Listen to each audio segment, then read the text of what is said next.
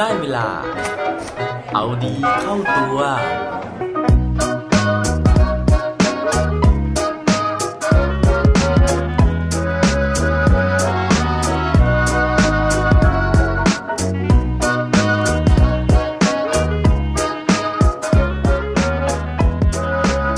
ซูเปอร์ฮีโร่ในดวงใจของคุณคือใครครับ สวัสดีครับ พบกับผมชัชวานแสงปรีดีกร และรายการเอาดีเข้าตัว รายการที่จะคอยมาหมั่นเติมวิตามินดีด้วยเรื่องราวแล้วก็แรงบันดาลใจ เพื่อเพิ่มพลัง และภูมิต้านทานในการใช้ชีวิตให้กับพวกเราในทุกๆวัน เชื่อว่าทุกคนนะฮะน่าจะมีฮีโร่ในดวงใจนะครับ รวมถึงพวกซูเปอร์ฮีโร่ต่างๆ ด้วยนะฮะพอถามว่าซูเปอร์ฮีโร่ในดวงใจของเราเป็นใครนะครับ ชื่อมากมายมันก็อาจจะผุดขึ้นมานะฮะไม่ว่าจะเป็นซูเปอร์แมนแบทแมนฮีแมนสไปเดอร์แมนนะครับ แต่ว่ามีหนึ่งในตัวละครซูเปอร์ฮีโร่นะฮะที่ผมเชื่อว่าไม่ได้มีหลายคนนักนะครับที่จะชื่นชอบ แต่ว่าพอมีคนชื่นชอบแล้วนะฮะใครจะคิดว่าซูเปอร์ฮีโร่นั้นนะครับจะกลายเป็นบทบาทที่ผู้ชายคนนี้นะฮะต้องรับแสดงนะครับ แล้วก็กลายเป็นว่าซูเปอร์ฮีโร่บทบาทนั้นเนี่ยทำให้เขาเป็นที่รู้จักไปทั่วโลกซูเปอร์ฮีโร่คนนั้นนะฮะมีชื่อว่า Hulk นะครับ จากเรื่อง Incredible Hulk ส่วนผู้ชายคนนั้นที่ผมกำลังพูดถึงนะฮะ ก็คือ Lou Ferrigno นะครับ ซึ่งรับบทเป็น Incredible Hulk นั่นเองนะครับ แต่ว่าก่อนที่เขาจะได้มารับบทบาทนะฮะ เป็นซูเปอร์ฮีโร่ตัวเขียวร่างยักษ์คนนี้นะฮะ ต้องบอกว่าชีวิตของเขาเนี่ย Incredible ไม่แพ้กับ Incredible Hulk เลยทีเดียว ถ้าเกิดว่าอยากจะรู้แล้วนะครับว่าชีวิตของเขาเนี่ยมัน incredible แค่ไหนนะครับ ไปฟังพร้อมกันได้เลยครับสำหรับหลุยเฟอริกโนนะฮะเขาได้รับการยอมรับนะครับว่าเป็นหนึ่งในคนที่หุ่นดีนะฮะแล้วก็เป็นผู้ชายร่างยักษ์ร่างใหญ่นะฮะเต็มไปด้วยมัดกล้ามนะครับแต่ว่าก่อนที่เขาจะมีมัดกล้ามเยอะขนาดนี้นะฮะแล้วก็ได้รับบทบาทในการที่จะเป็น Incredible Hulk นะครับต้องบอกว่า ในวัยเด็กของเขานะฮะเขาเป็นเด็กร่างกายผอมๆคนหนึ่งนะครับ ซึ่งตัวของหลุยส์เฟอริกโนเองนะฮะเกิดที่เมืองบรุกลินนิวยอร์กนะครับโดยที่พ่อแม่ของเขานะฮะเป็นชาวอิตาเลียนอเมริกันนะครับพ่อของเขาเนี่ยเป็นตำรวจนะฮะซึ่งหลังจากที่เขาเกิดมานะครับหลุยเนี่ยเขามีอาการในเรื่องของการที่หูของเขาเนี่ยมันติดเชื้อนะฮะแล้วก็ส่งผลให้การได้ยินของเขาเนี่ยมันสูญเสียไปถึง 75% นั่นทำให้นอกจากเขาจะได้ยินเรื่องราวต่างๆนะฮะได้ยินเสียงต่างๆ ไม่ชัดแล้วนะครับ มันยังส่งผลต่อการที่เขาจะออกเสียงได้อย่างถูกต้องด้วย ซึ่งการได้ยินนะฮะกับการออกเสียงที่เป็นปัญหานี้เองนะครับทำให้เขาเนี่ยต้องถูกบูลลี่นะฮะจากเพื่อนๆในห้องนะครับ แต่ว่าแค่การถูกบูลลี่จากเพื่อนๆนะฮะหรือว่าคนรอบตัวเนี่ยยังไม่สร้างความเจ็บช้ำให้กับเขานะครับ เท่ากับการที่ถูกพ่อของตัวเองนะฮะ ดูถูกนะครับ แล้วก็ไม่ยอมรับเฟอริกโนนะฮะเคยบอกว่าพ่อของเขาเนี่ยเคยพูดกับเขานะฮะว่าพ่อเนี่ยไม่เชื่อมั่นในตัวเขาเลยนะฮะแล้วก็ตราหน้านะครับว่าเขาเนี่ยจะเป็นคนที่ไม่มีทางประสบความสำเร็จได้ ด้วยศักยภาพการได้ยินแล้วก็การพูดที่ไม่ชัดของเขานั่นเอง ซึ่งลักษณะการพูดที่ไม่ชัดของฟอริกโนเนี่ยนะฮะ ถ้าเกิดว่าใครได้ดูบทสัมภาษณ์ของเขานะครับ ก็จะเห็นได้เลยว่า เขายังคงมีอาการพูดไม่ชัดมาจนถึงปัจจุบันนะฮะ แต่ว่านั่นก็พิสูจน์แล้วนะครับว่ามันไม่ได้มีผลต่อความสำเร็จของเขาเลย ซึ่งสิ่งที่เขาบอกว่ามันมีผลต่อความสำเร็จของเขานะฮะ นั่นก็คือเรื่องของทัศนคตินั่นเอง เพราะเขาบอกว่าเขาต้องขอบคุณอาการหูติดเชื้อนะฮะแล้วก็อาการที่เขาเนี่ยได้ยินไม่ชัดพูดไม่ชัดนะครับ เพราะสิ่งเหล่านี้เนี่ยมันผลักดันให้เขาเนี่ยได้กลายเป็นคนที่เขาเป็นอยู่ในปัจจุบัน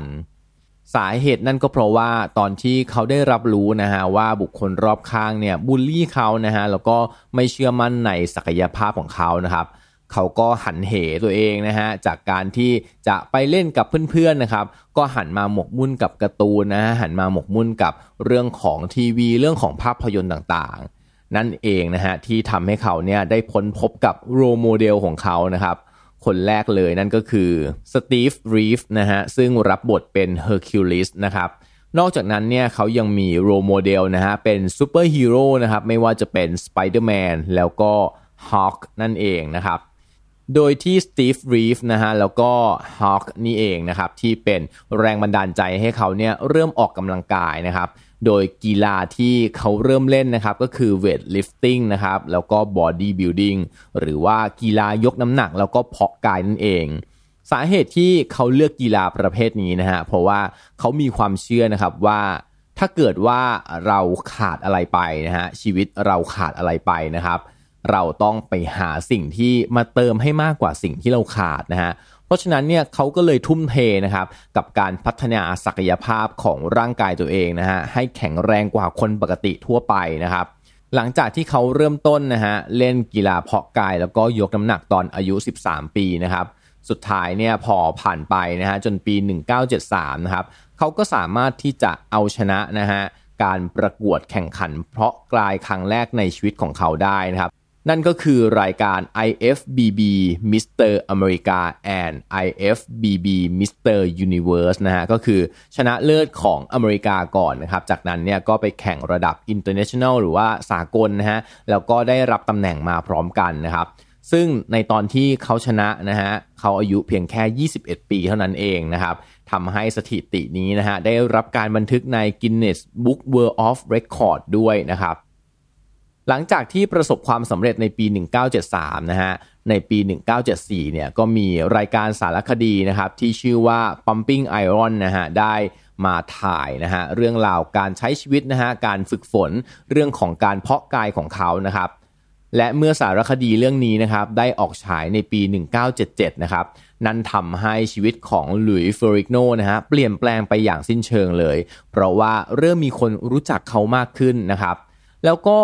สารคดีเรื่องนี้นะฮะ ก็ไปเข้าตาโปรดิวเซอร์รายการโทรทัศน์ที่ชื่อว่าเคนเนตจอห์นสันด้วยนะครับ ซึ่งตอนนั้นนะฮะเคนเนตจอห์นสันนี่เองนะครับ ที่กำลังมองหาคนที่จะมารับบทบาทนะฮะ เป็นซูเปอร์ฮีโร่ตัวยักษ์อย่างฮอคนะครับสุดท้ายนะฮะเขาก็เลยเรียกหลุยส์เฟอริกโนเนี่ยนะครับมา casting นะฮะหรือว่ามา test หน้ากล้องนั่นเองนะครับ แล้วก็ปรากฏว่า หลุยส์เฟอริกโนนี่แหละนะฮะ ที่ไปเข้าตาผู้กำกับนะครับ โดยสามารถที่จะเอาชนะผู้ชายร่างยักษ์อีกคนหนึ่งอย่างอาร์โนชวาสเนเกอร์ไปได้นะครับ แล้วก็ได้รับบทของ Incredible Hulk ไปในที่สุด จนตอนนี้นะฮะ นอกจากที่ลุยส์ฟอริกโนนะฮะ จะเป็นที่รู้จักของแฟนๆ หนังทั่วโลกนะครับ ชีวิตส่วนตัวของเขาเองนะฮะเขาก็ประสบความสำเร็จแล้วก็มีความสุขนะฮะ มีภรรยานะครับ แล้วก็ลูกอีก 3 คนนะฮะมีครอบครัวที่สมบูรณ์แบบมีความสุขนะครับ แล้วก็ทั้งครอบครัวของเขานะฮะก็เป็นครอบครัวนักเพาะกายหมดเลยนะครับ เพราะว่าภรรยาของเขานะฮะก็เริ่มมาเล่นฟิตเนสนะครับแล้วก็กลายเป็นเทรนเนอร์เป็น personal trainer ส่วนตัวให้กับนักกีฬาที่สนใจจะเพาะกายนะครับนอกจากนี้ลูกๆของเขานะฮะก็สนใจในการที่จะออกกำลังกายนะครับแล้วก็เป็น body builder กันหมดเลยนะครับ จนครอบครัวนี้นะฮะได้รับฉายาว่าเป็น the first family of bodybuilding หรือว่าครอบครัวที่ทั้งครอบครัวเนี่ยนะฮะรักการเพาะกายหมดเลยเป็นครอบครัวแรกเท่าที่เขามีการบันทึกเอาไว้นะครับ นั่นก็เป็นเรื่องราวของหลุยฟริกโนนะฮะที่ต้องเอาชนะเสียงวิพากษ์วิจารณ์ครับจากคนรอบข้างนะครับแล้วก็เสียงสบประมาทจากคนในครอบครัวนะฮะจนสุดท้ายเนี่ยเขาเอาสิ่งเหล่านั้นนะครับมาเป็นแรงผลักดันมาเป็นกำลังใจนะฮะในการที่จะพัฒนาตัวเองเนี่ยให้ดีขึ้นกว่าที่คนอื่นมองนะครับ สุดท้ายเขาสามารถที่จะก้าวข้ามขีดจำกัดของตัวเองนะฮะแล้วก็กลายเป็นหนึ่งในผู้ชายที่ร่างใหญ่ที่สุดนะฮะมีมัดกล้ามสวยงามที่สุดในยุคนั้นนะครับแล้วก็ประสบความสำเร็จในฐานะนักแสดงในฮอลลีวูด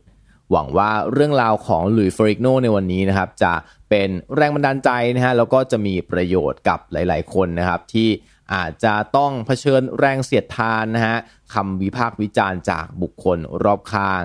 ขอให้ใช้แรงเสียดทานนั้นนะครับ เป็นพลังแล้วก็สร้างชีวิตที่ incredible ได้เหมือนกับ incredible Hulk คนนี้หลุยเฟริกโนครับ และปิดท้ายวันนี้ด้วยโคดดีโคดโดนจากหนึ่งในผู้ชายที่แข็งแกร่งที่สุดในปัตตภีคนนี้หลุยส์เฟอริกโนเขาบอกไว้ว่า I never think about losing เขานะฮะไม่เคยคิดถึงเรื่องของการพ่ายแพ้เลยในชีวิตของเขา นั่นเป็นสาเหตุของชัยชนะในชีวิตของเขานั่นเองครับ อย่าลืมกลับมาเอาดีเข้าตัวกันได้ทุกวันจันทร์ พุธศุกร์พร้อมกด subscribe ในทุกช่องทางที่คุณฟัง รวมถึงกดไลค์กดแชร์เพื่อแบ่งปันเรื่องราวดีๆ ให้กับเพื่อนๆของคุณผ่านทุกช่องทางโซเชียลมีเดียสุดท้ายนี้ขอให้วันนี้เป็นวันดีๆ ของพวกเราทุกคน สวัสดีครับ